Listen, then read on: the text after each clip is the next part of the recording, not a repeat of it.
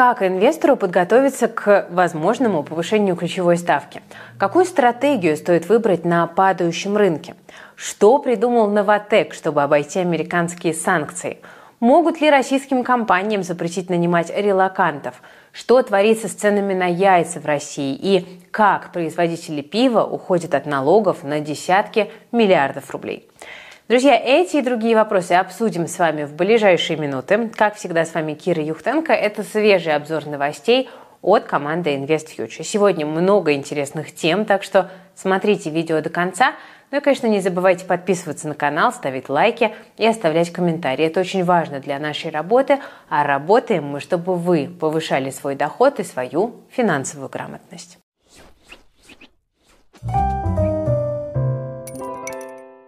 Друзья, начнем мы, пожалуй, с полезной информации для инвесторов. На этой неделе рынки у нас замерли в ожидании заседания ЦБ, которое, я напомню, состоится 15 декабря в пятницу. Большинство аналитиков ждут, что в пятницу ставка возрастет еще на 100 базисных пунктов и дойдет до 16%, то есть до самого высокого уровня с весны 2022. И вот сегодня мы решили рассказать, как к этому событию подготовиться. Но для начала о последствиях высокой ключевой ставки. Для экономики это снижение покупательной способности населения, ну а также замедление роста и производственной активности.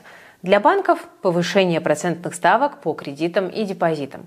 Для рынка – это снижение интереса к акциям и повышение спроса на облигации из-за более высокой доходности.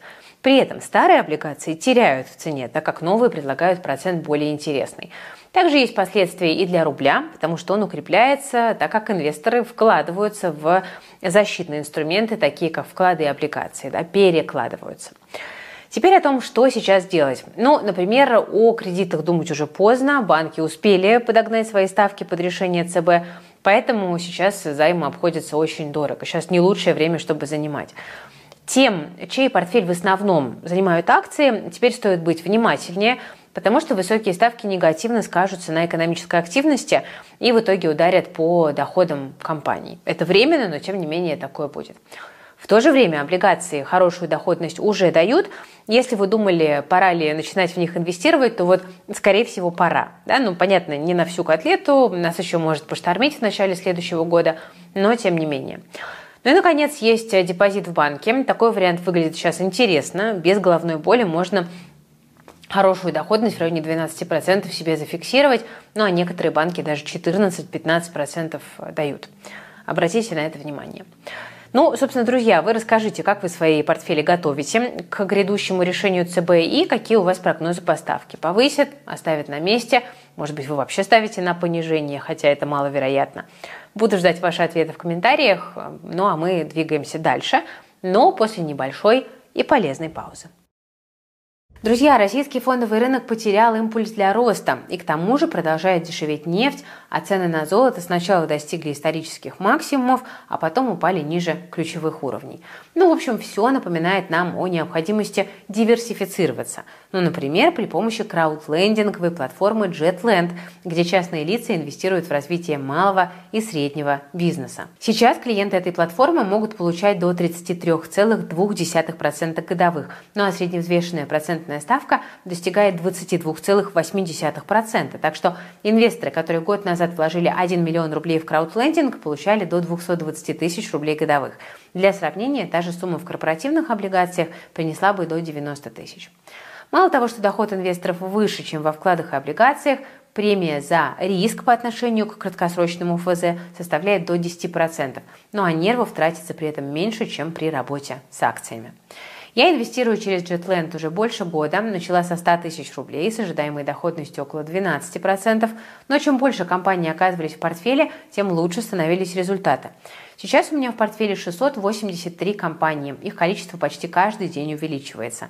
Благодаря этому растет периодичность платежей и диверсификация портфеля. Сейчас с учетом бонусов от JetLand на моем счете почти 300 тысяч, ну а годовая доходность портфеля поднялась выше 20%.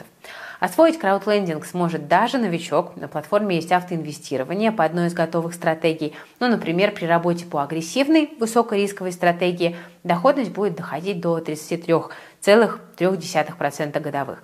При использовании консервативной до 20,9%, но потери инвесторов при этом минимальны.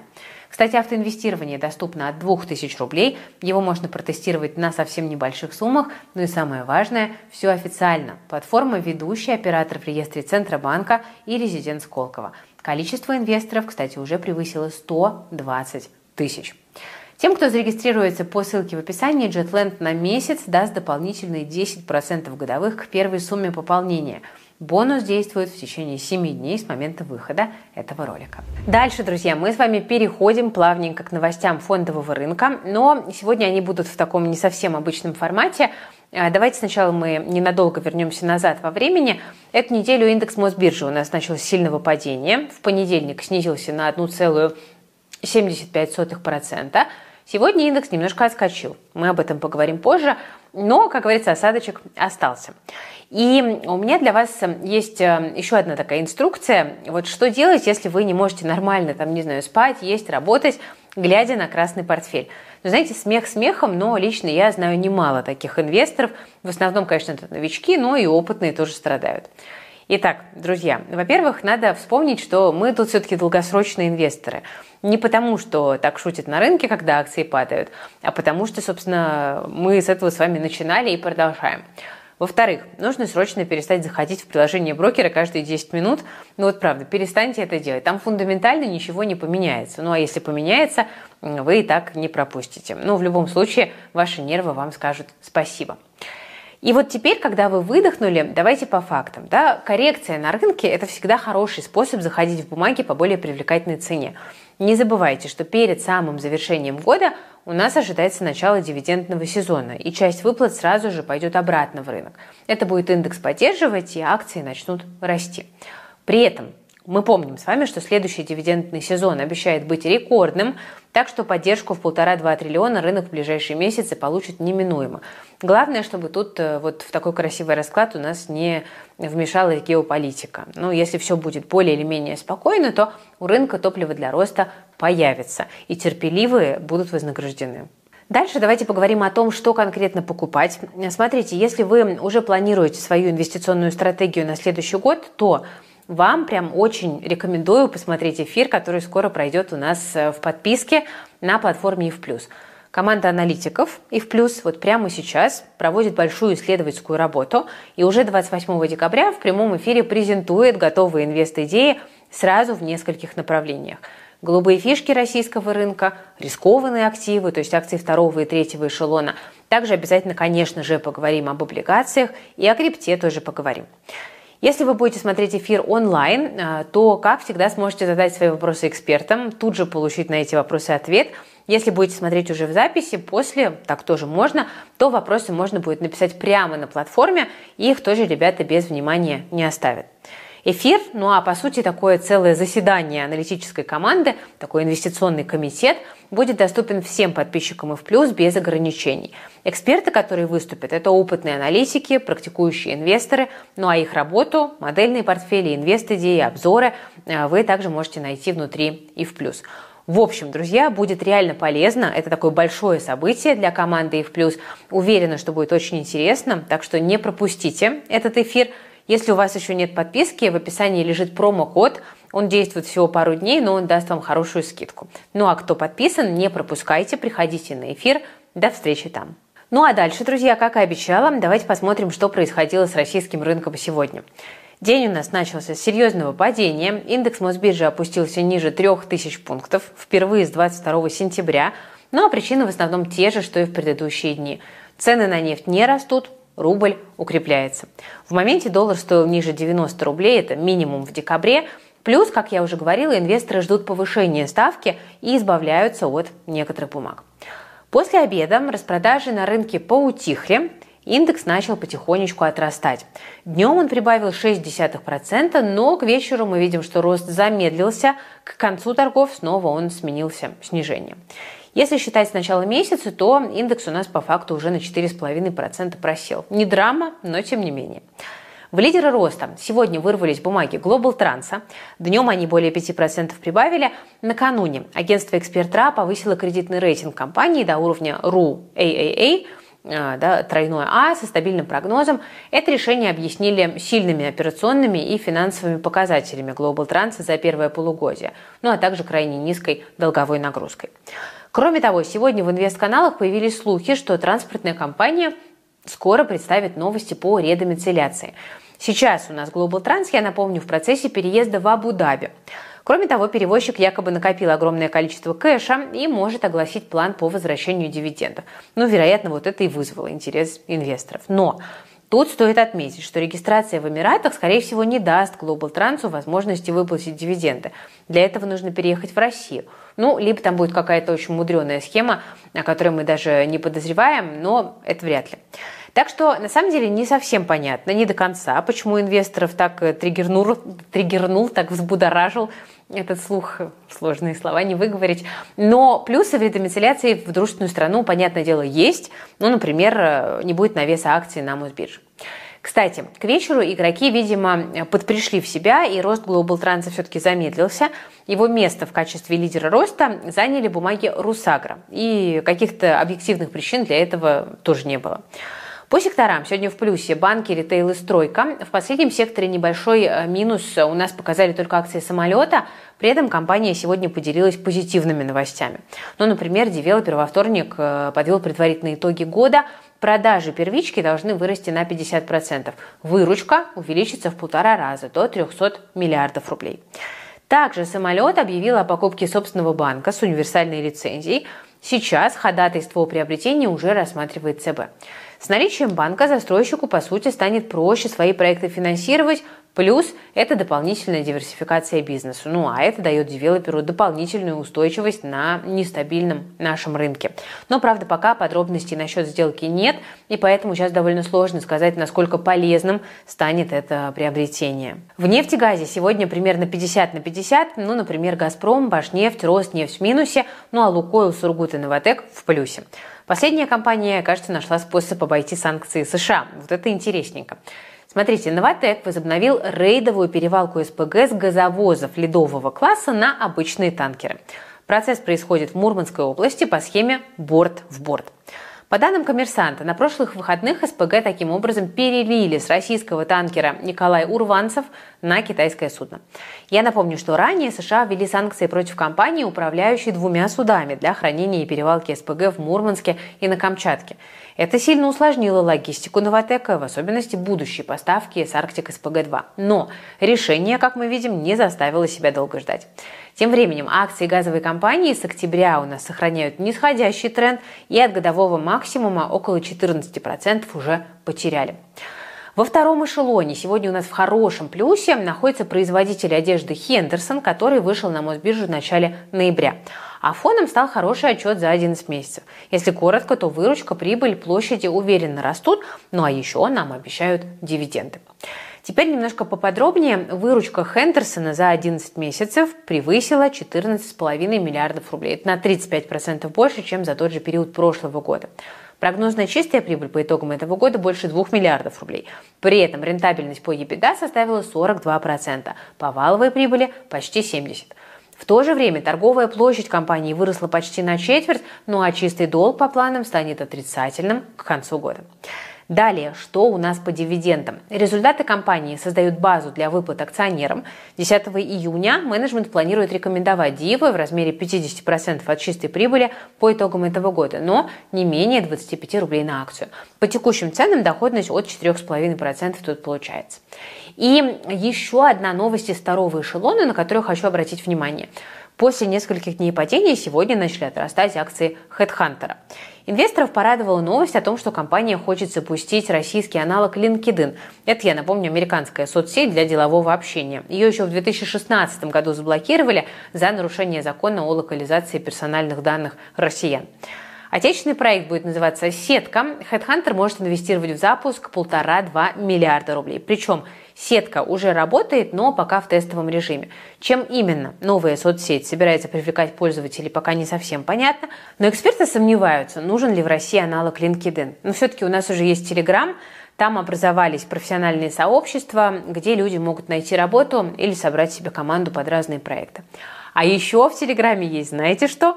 Правильно, наш профильный канал Ивстокс, где вы можете в любое время прочитать самые горячие новости фондового рынка и, конечно же, узнать, что они для инвесторов означают. QR-код для перехода на канал на экране. Ссылка будет в описании. И а, там в закрепе ищите пост э, очень полезный. Э, ребята выделили три главных тренда в инвестициях для фондового рынка на 2024 год – Э, рекомендую познакомиться, потому что вот сейчас очень многие спрашивают, куда инвестировать, что покупать. Ничего не понятно, все друг другу противоречит. Вот ребята стараются сейчас давать такие понятные направления для инвестиций, их обосновывать, аргументировать. Я уверена, что вам будет интересно, так что подписывайтесь. Времени не теряйте, читайте. Ссылочка в описании. Друзья, думаю, многие согласятся, что удаленка вещь в целом полезная. В пандемию этот формат работы помог остаться на плаву многим компаниям, но в последние пару лет он стал особенно актуальным для тех, кто, допустим, поехал жить в другую страну. Но, правда, похоже, возможности уехавших за границу россиян вскоре могут ограничить. По крайней мере, на днях Минтруд выступил против официального найма релакантов. По мнению ведомства, заключать с ними трудовые соглашения недопустимо. Ну, мол, налоговые нормы, условия охраны труда и страхования в разных странах отличаются, а значит, с их соблюдением могут быть проблемы. Поэтому Минтруд предлагает работать с теми, кто покинул страну, только по договору ГПХ.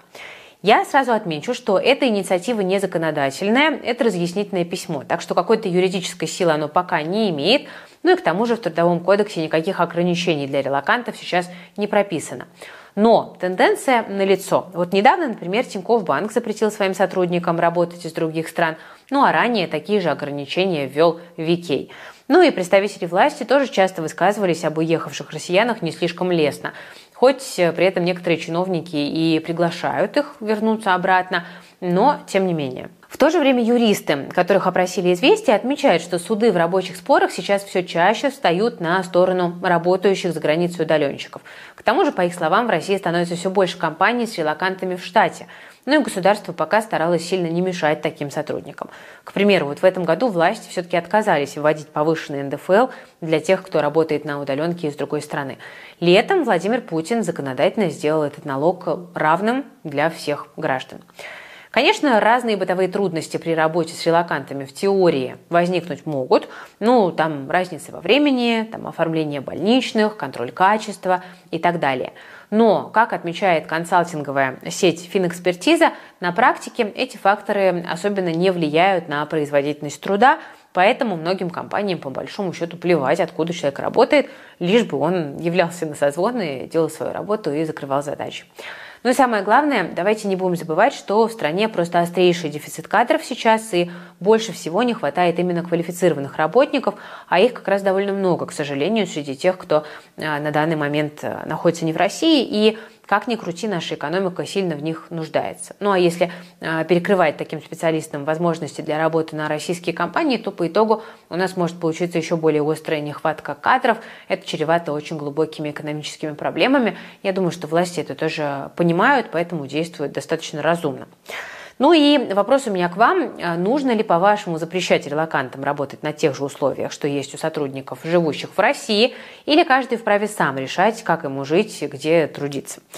Как вы думаете, что будет с российской экономикой, если вдруг позиция Минтруда все-таки примет законодательную оболочку? Пишите в комментариях свое мнение. Мне кажется, это такая довольно актуальная тема для дискуссии. Ну а мы с вами двигаемся дальше, и на очереди у нас другой острый вопрос. Что происходит с куриными яйцами? Взлетевшие цены на них уже заставляют глаза округляться от удивления. Вот только за последний месяц прирост в среднем по России составил 10%, за год почти 40%. При этом отдельные торговые сети вообще сообщили о 80% подражании яиц всего за полгода, на минуточку. В результате местами их уже стали продавать поштучно, ну а в Белгороде и других городах выстраиваются огромные очереди на ярмарках, где продают дешевые местные яйца. Власти, эксперты, рядовые покупатели пытаются понять, кто же в этой ситуации виноват. Поэтому давайте мы с вами тоже порассуждаем, почему цены на яйца, важнейший для нашего рациона продукт, так сильно растут. И есть ли в этом реальная проблема? Ну, во-первых, одна из причин роста цен – это, конечно, большие издержки производителей. Сейчас зима, довольно холодная. Для птичников оптимальная температура – это плюс 35 градусов. Чтобы ее поддерживать, нужен колоссальный расход газа, электричества и дизельного топлива. Ну а последнее, по данным Росстата, с начала года подорожало почти на 10%. Во-вторых, птицефабрик стало гораздо меньше. Некоторые закрылись лишь на время из-за птичьего гриппа, но большинство попросту обанкротилось либо перепрофилировалось.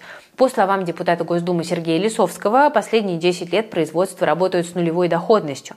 За это время целых 60 птицефабрик закрылись из-за убыточности. Еще 7 сменили профиль и теперь выпускают мясо бройлеров. Суммарно это около 10% производства в стране, ну, на самом деле, немало. Еще одной причиной подорожания яиц Лисовский считает слишком большой штат сотрудников на предприятиях. Ну, мол, компании могли бы легко обойтись без части персонала, но зачем-то его держат. Свою роль в росте цен также играют корм и ветеринарные препараты. Если зерно у нас свое, то вот всякие добавки, витамины на 90% импортные. Ну а при слабом рубле, трудностях в поставках, это становится гораздо более дорогим удовольствием, как мы с вами понимаем. Ну и, пожалуй, последний фактор – это накрутка торговых сетей. Особенно в преддверии Нового года, когда ажиотаж традиционно растет. Яйца, например, входят у нас в состав одного из главных праздничных блюд – это оливье, который теперь, к слову, стал самым дорогим из новогодних салатов. По подсчетам РИА Новостей, оливье на семью из четырех человек в среднем обойдется в 520 рублей. В первую очередь это как раз связано с резким ростом цен на яйца. ФАС уже предлагала магазинам ограничить наценку до 5%, хотя бы до конца зимы, но, к сожалению, широкого отклика это предложение у продавцов не вызвало, так что теперь антимонопольная служба собирается проверить их действия. Производителей это, кстати, тоже касается, ну а чтобы дело пошло еще быстрее, свою проверку проведут еще и региональные прокуроры. На прошлой неделе вот об этом распорядилась Генпрокуратура.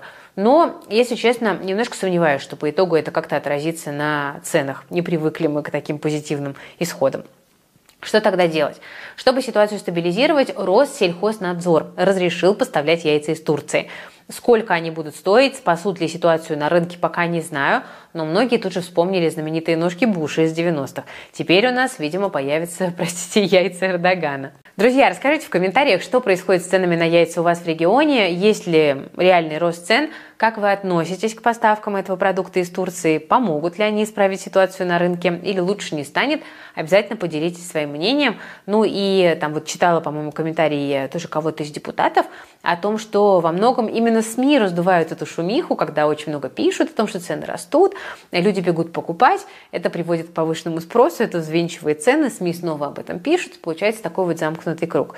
А как вы считаете, может ли это работать именно так? Напишите тоже в комментариях. Ну а пока Генпрокуратура с ФАС разбираются с яйцами, налоговые совместно с ФСБ вскрыли две очень мутные схемы на рынке пива.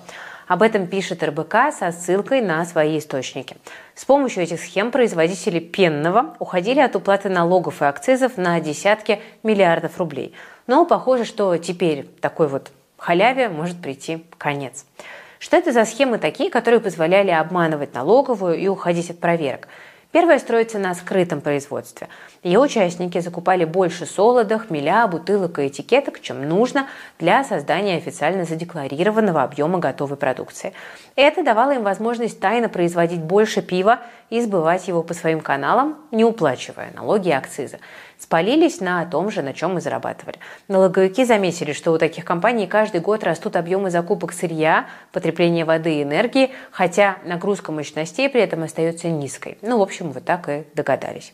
При этом объем неучтенного пива оценивается в 2 с лишним миллиарда литров. Даже не могу себе такое количество, честно говоря, представить. Ну а вторая схема связана с подменой этикеток, то есть производители делали обычное алкогольное пиво, но выдавали его за безалкогольное, ну либо вообще за квас или лимонад. Это позволяло им также не оплачивать акцизы, либо платить по пониженному тарифу, как условно за газировку. Маркировать производство пива таким образом было несложно, потому что его делают на тех же линиях, что и безалкогольные напитки. Просто выключил счетчик объемов и все. Ну, как я уже говорила, всю эту продукцию пивные компании сбывали по своим каналам. В основном через подконтрольные магазины и вот те самые наливайки, с которыми власти сейчас так активно борются. Вырученные деньги могли поступать недобросовестным производителям в виде займов от зависимых фирм. Ну, в общем, судя по всему, теперь работать по этим схемам как минимум станет гораздо сложнее, но, правда, чем закончится расследование и какое наказание могут понести виновные, пока не ясно. Но, если честно, для меня прям удивительно, что при таком количестве надзорных ведомств, контроле бизнеса, там ревностном отношении властей к налоговым поступлениям, такие схемы могли работать годами. Это, конечно, очень такой интересный прецедент.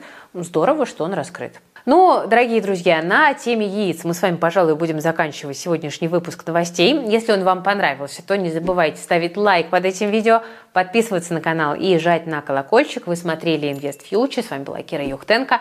Все полезные ссылки вы найдете в описании к этому видео, в том числе на нашу платформу и в плюс, на телеграм-каналы в Стокс и много других полезностей в описании также вас ждет.